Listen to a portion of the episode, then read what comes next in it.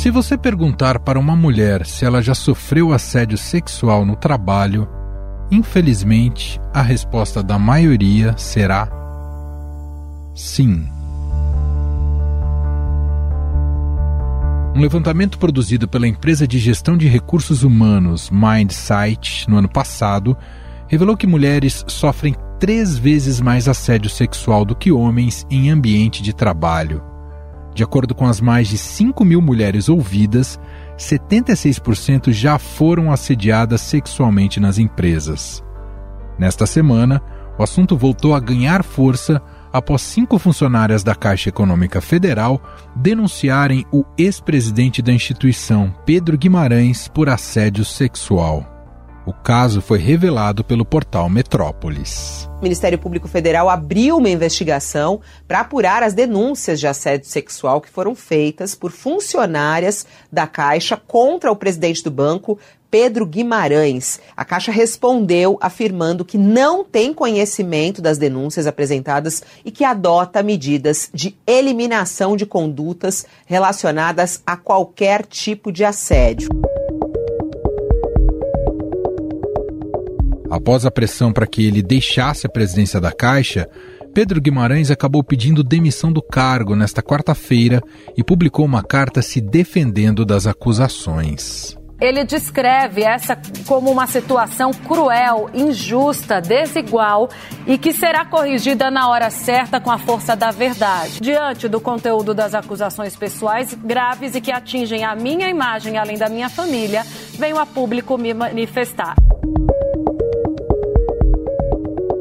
Em relato à TV Globo, as funcionárias contaram que o presidente da Caixa pedia abraços em contextos constrangedores e passava as mãos por partes íntimas dos corpos delas. Às vezes esse abraço vem, vem acompanhado do corpo sendo deixado, muitas vezes você se via tendo que tentar fugir porque ele abraçava encostando o pênis.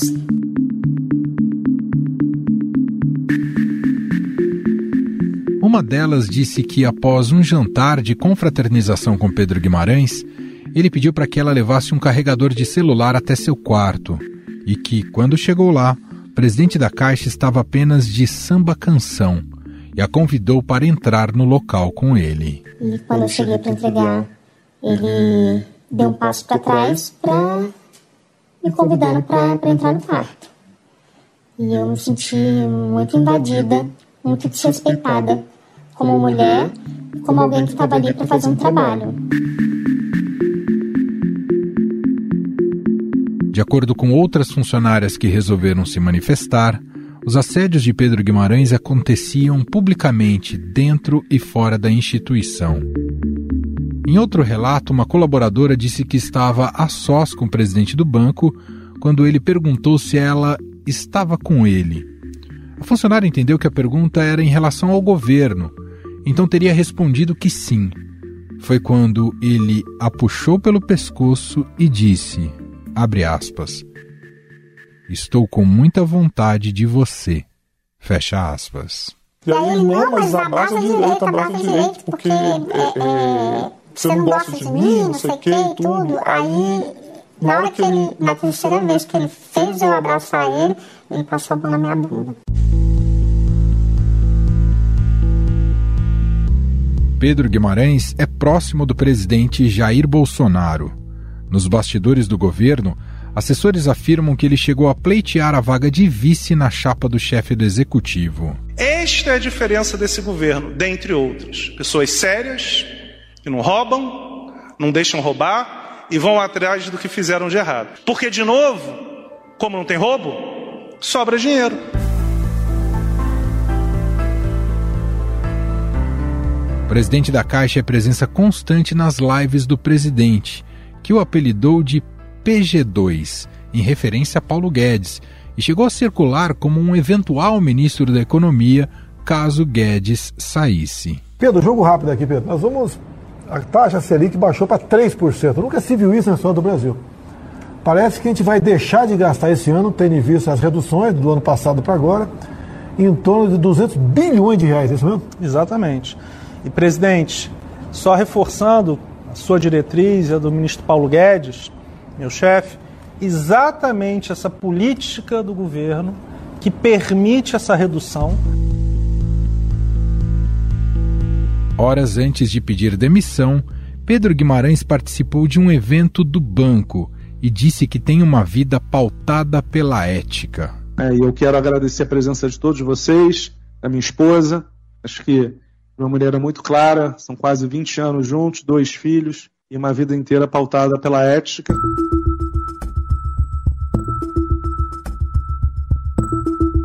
Além do desgaste, as denúncias trazem danos à campanha de reeleição do presidente, já que Bolsonaro busca melhorar seu desempenho, especialmente entre as mulheres. Uma pesquisa do Instituto IPEC mostrou que 70% das mulheres rejeitam a gestão do presidente. As que disseram aprovar o chefe do executivo foram 25%, índice menor do que os 30% registrados entre os homens. Mais cedo, um dos coordenadores da campanha de reeleição do presidente, o senador Flávio Bolsonaro, revelou com exclusividade ao Estadão que o presidente da Caixa iria deixar o comando do banco para que as denúncias não fossem usadas contra Jair Bolsonaro. O Pedro compreendeu né, que poderia ser usado para explorar o presidente, já que é um problema inaceitável, mas é de coisa de cunho pessoal do, do Pedro, não tem nada a ver com o governo, não tem nada a ver com a presidência. É, mas o fato é que o presidente imediatamente partiu deles, ó, Pedro, não dá. É, Pedro, apesar que estão acusando você aí, não, o Pedro pronto entendeu, já foi conversar sabendo né, que isso deveria acontecer. Do jeito que os fatos estão se apresentando, parece que são bem, bem robustos e tal, e, e aí é para preservar o próprio Pedro da Caixa e o governo mostrar que não compactou com isso, essa atitude foi tomada. Para o seu lugar, foi nomeada a ex-secretária especial de Produtividade e Competitividade do Ministério da Economia, Daniela Marques. Na entrevista para o jornalista Felipe Frazão, o senador Flávio Bolsonaro confirmou que a escolha por uma mulher foi influenciada pelo caso. A informação que eu tenho nesse momento é que ela está escolhida para ser a, a, a, próxima presidente da Caixa. E quando, em quanto tempo isso se daria? De hoje para amanhã acredito que sai, publique a exoneração dele de hoje para amanhã, junto com a, com a nomeação dela. Né? O fato dela ser mulher foi pensado também para dar uma resposta à foi sociedade? para dar uma resposta, para dar uma resposta mais do que clara, para evitar qualquer tipo de dúvida de interpretação, é que o presidente Bolsonaro não, não admite esse tipo de, de conduta dentro do, do governo dele.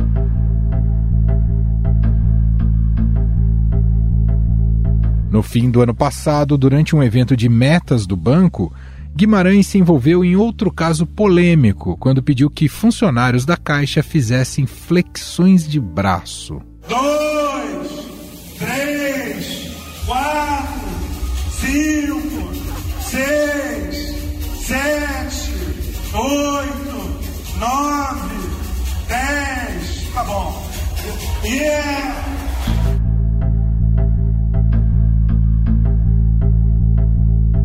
Ministério Público do Trabalho no Distrito Federal notificou Guimarães e recomendou que o presidente da instituição se abstenha de submeter os colaboradores a situações de constrangimento no trabalho, sob pena de abertura de um processo investigatório. O líder da oposição no Senado, Randolph Rodrigues, protocolou um requerimento solicitando a convocação de Pedro Guimarães para que ele esclareça denúncias de assédio sexual. O documento foi apresentado na Comissão de Direitos Humanos. Em instantes, vamos discutir mais a fundo esse caso, especialmente sob o prisma do assédio sexual sofrido por mulheres em seus ambientes de trabalho e fora dele também. E vamos conversar com a promotora de justiça, Gabriela Mansur. Estadão Notícias. Um dos setores mais afetados pela crise da pandemia, o turismo hoje mostra números que representam sua recuperação. São Paulo é um estado que tem atrações para todas as categorias de turistas, desde aqueles que querem fazer negócios até os aventureiros. São 210 municípios de interesse turístico e estâncias. Nos últimos quatro anos, foram investidos 1,4 bilhão de reais em recursos para o turismo paulista. Quer saber como o Estado se preparou para voltar a receber os turistas e os investidores? Ouça no podcast aqui no canal do Estadão Notícias. Estadão Notícias. Essas denúncias contra o presidente da Caixa, Pedro Guimarães, estão longe de serem casos isolados. Segundo pesquisa divulgada pela rede LinkedIn em 2020, quase metade das mulheres já sofreu algum assédio sexual no trabalho. De acordo com o levantamento, a maioria das entrevistadas que já sofreram alguma forma de assédio sexual no ambiente de trabalho são mulheres negras e que recebem entre dois e seis salários mínimos. As mulheres mais de, de, renda mais baixa dentro da empresa acabam sendo vistas pelos agressores como alguém que não vai reagir, ou que já está acostumado com aquele tipo de coisa, ou que já passou por aquilo e não vai, vai ter medo, porque precisa do trabalho. No entanto, apenas 5% das mulheres recorrem ao departamento de RH das empresas para reportar um caso. O baixo índice de queixas está associado ao senso de impunidade, ineficiência de políticas internas e ao medo, além do sentimento de culpa pelo assédio sofrido. E para conversar aqui com o podcast sobre esse delicado e importante assunto, nós convidamos a promotora de justiça do Ministério Público de São Paulo, Gabriela Mansur, que há mais de 20 anos trabalha com a defesa do direito das mulheres. Olá, promotora, tudo bem? Seja muito bem-vinda e obrigado por ter aceito aqui ao nosso convite. Olá, Emanuel e todas as pessoas que estão nos ouvindo. É um prazer estar aqui com vocês, principalmente levando informações para as mulheres sobre esse tema que está presente todos os dias nos noticiários, nas rádios, nas redes sociais. Então, é importante abordar esse tema da forma correta para que não ainda cause mais prejuízo às vítimas, né, Manuel? Perfeito. Promotora, bom, estamos acompanhando esse novo escândalo, né, que atinge ali o governo federal com as denúncias de assédio sexual contra o presidente da Caixa, Pedro Guimarães. Enquanto estamos gravando essa entrevista, ele ainda é presidente, mas tende a sair. A gente pode afirmar, promotora, que o fato de uma pessoa cometer esses crimes, estando à frente de um cargo como esse, com alta exposição, é porque, em larga medida, ela tem certeza da impunidade, promotora? Bom, esse é um dos aspectos. Até porque o assédio sexual se caracteriza por essa circunstância, esse elemento, que é essa hierarquia do cargo, emprego ou função que exerce uma certa intimidação e ameaça à vítima para que ela, contra sua vontade, acaba, acabe cedendo, entre aspas, esse cedendo, às investidas de cunho sexual da pessoa que está cometendo esse tipo de crime. Esse tipo de assédio em ambiente de trabalho entre chefe e funcionário é um dos mais comuns? Olha, antigamente sim, antigamente sim. Mas nós temos visto uma tendência das pessoas que possuem alguma hierarquia, algum poder sobre as mulheres exercerem esse tipo de situação. Então, aí nós tivemos o caso do João de Deus, que não deixa de ser muito semelhante. Quando eu recebi as primeiras denúncias, eu fiquei muito impressionada com o medo e o silêncio das vítimas que já sofriam violência há muito tempo, que sabiam daquela situação. Esses fatos se alastraram aí ao longo de muitos anos e nós poderíamos, caso as vítimas tivessem mais segurança, tivessem mais escuta, nós poderíamos ter evitado vários crimes de abuso sexual cometido pelo senhor então João de Deus. Então essa intimidação espiritual tem sido presente. Outros casos semelhantes que têm sido denunciado à ouvidoria das mulheres, às justiceiras, é também crimes praticados por professores, instrutores que têm algum poder sobre a vítima. Então nós temos que sair um pouco dessa questão da hierarquia pelo cargo, emprego ou função e partir também para qualquer tipo de hierarquia, até o poder econômico, essa intimidação econômica, a intimidação espiritual e essa intimidação por conta das atividades que exercem e esse poder que exerce sobre a vítima. Aí já não é caso de importunação sexual. Aí nós estamos diante da importunação sexual que foi introduzida no nosso Código Penal a partir de setembro de 2018, ou também o crime de estupro, que pode ser o estupro do caput, do artigo 213 caput, ou o estupro de vulnerável, menores de 14 anos, pessoas que naquele momento não podem oferecer resistência, porque estão sem a sua capacidade de entender o caráter ilícito daquela situação, ou por alguma doença ou deficiência, não podem também oferecer resistência. É o estupro de vulnerável, são essas três situações no artigo 217, a linha é, inciso A do Código Penal. Promotor, é muito difícil produzir provas sobre assédio sexual? Muito difícil. E esse também é um dos motivos que as vítimas acabam demorando para denunciar. O que, que nós temos no assédio sexual? Nós temos uma vítima que está subordinada de alguma forma pelo encargo, pelo cargo, emprego ou função ao assediador. Geralmente esses casos ocorrem entre quatro paredes, onde há uma ameaça, ainda que velada, de perseguição, de represália, de demissão, de exposição da situação para que aquela vítima vire ré como se ela estivesse inventando aquela situação para obter alguma vantagem econômica via de regra ou alguma vingança, como por exemplo, ah, ela que deu em cima de mim, ela que queria sair comigo e como eu não quis, como eu rejeitei, ela está inventando tudo isso para me prejudicar, como se as mulheres quando falassem sobre isso estivessem de alguma forma tentando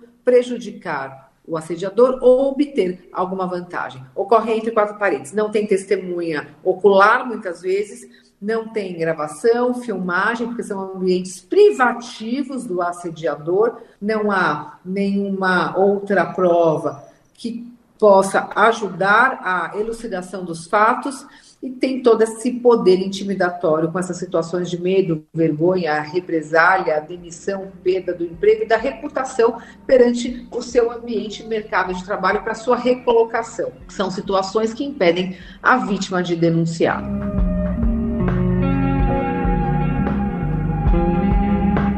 Nesse caso que a gente está acompanhando da Caixa, do Pedro Guimarães, promotora, muitas funcionárias relataram que, apesar de denunciarem internamente ali no banco, que não houve resultado. E há indícios também que até a diretoria do banco acobertou as denúncias.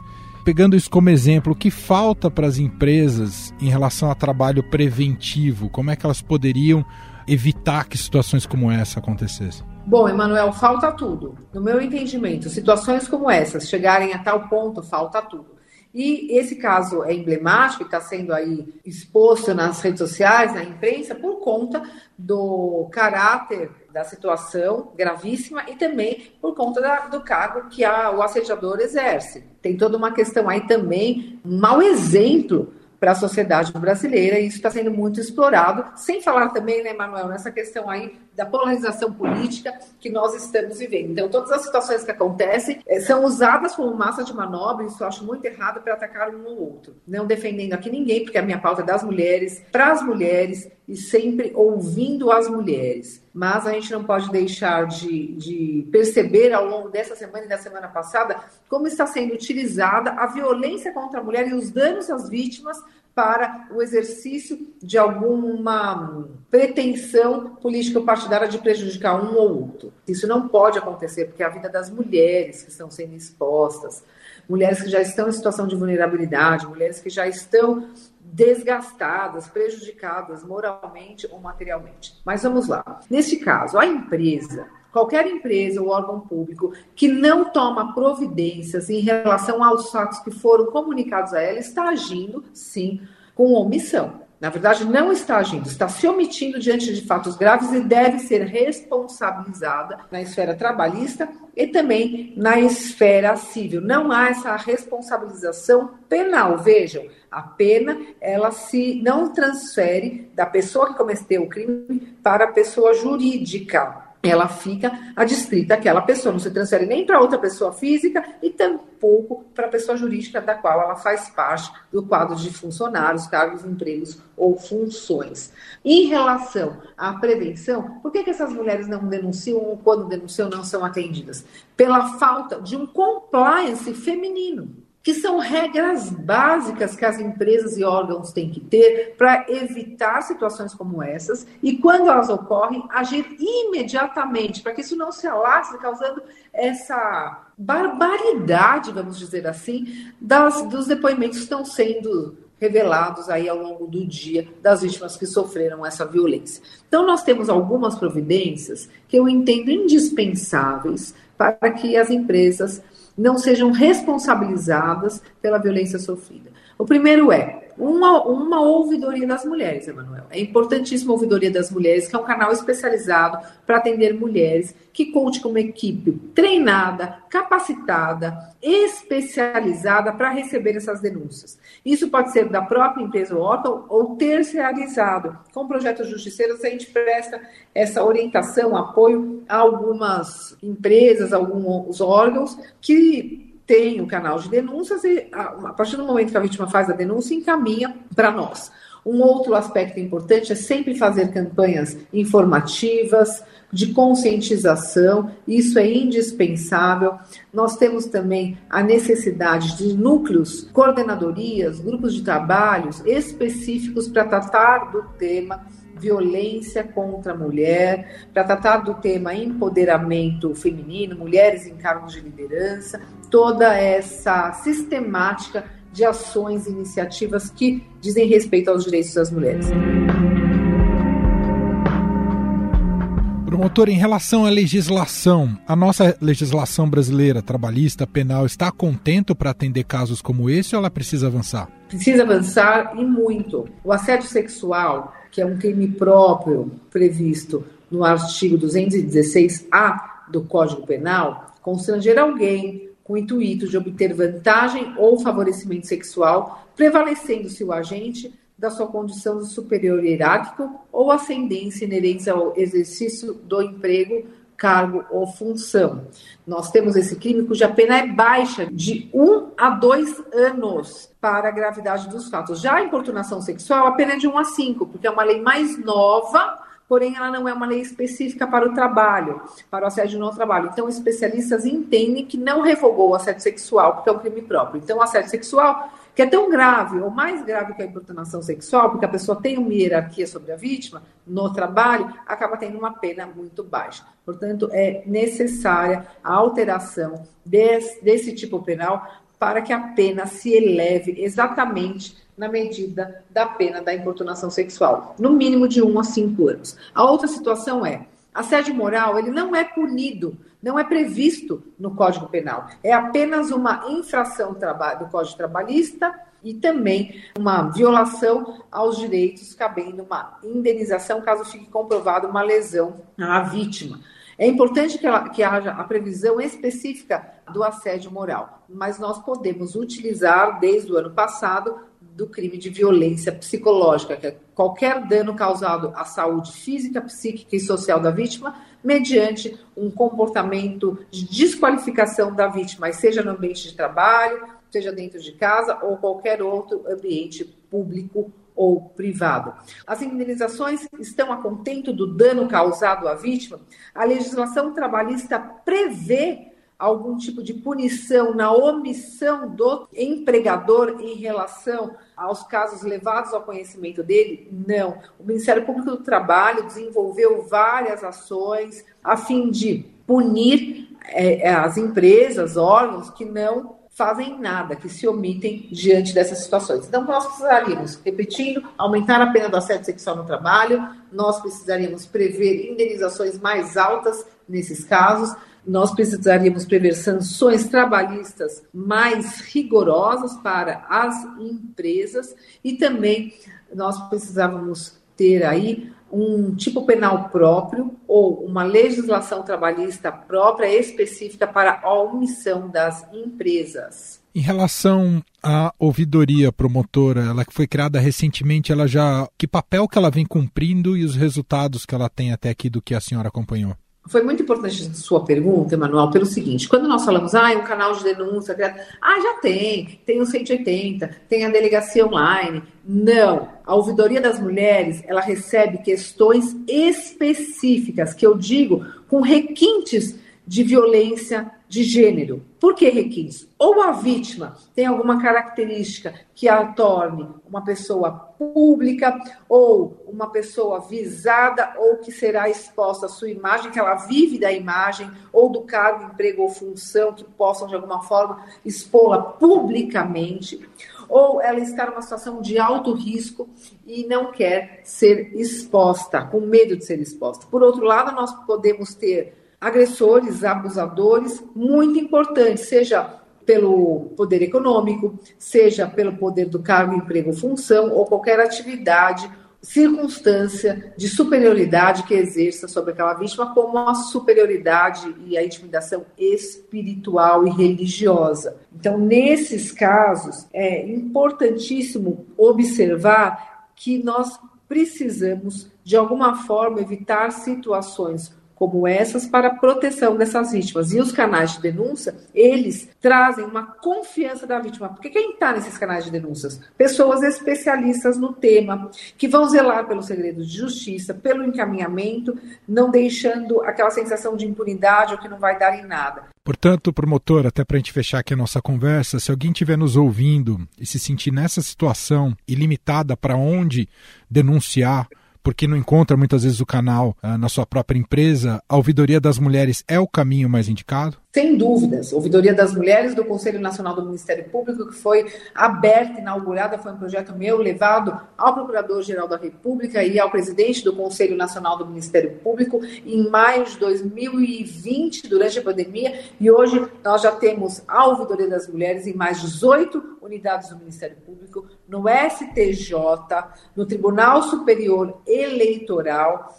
também em quatro tribunais regionais eleitorais, dois tribunais de justiça, CNJ, e hoje foi a inauguração da ouvidoria das mulheres, o primeiro partido político a ter uma ouvidoria das mulheres, o MDB, para receber as denúncias de violência política contra as mulheres. Muito bem, nós ouvimos a promotora de justiça do Ministério Público de São Paulo, Gabriela Mansur, gentilmente aqui atendendo a nossa reportagem, um assunto fundamental de ser discutido. Muito obrigado, viu, promotora?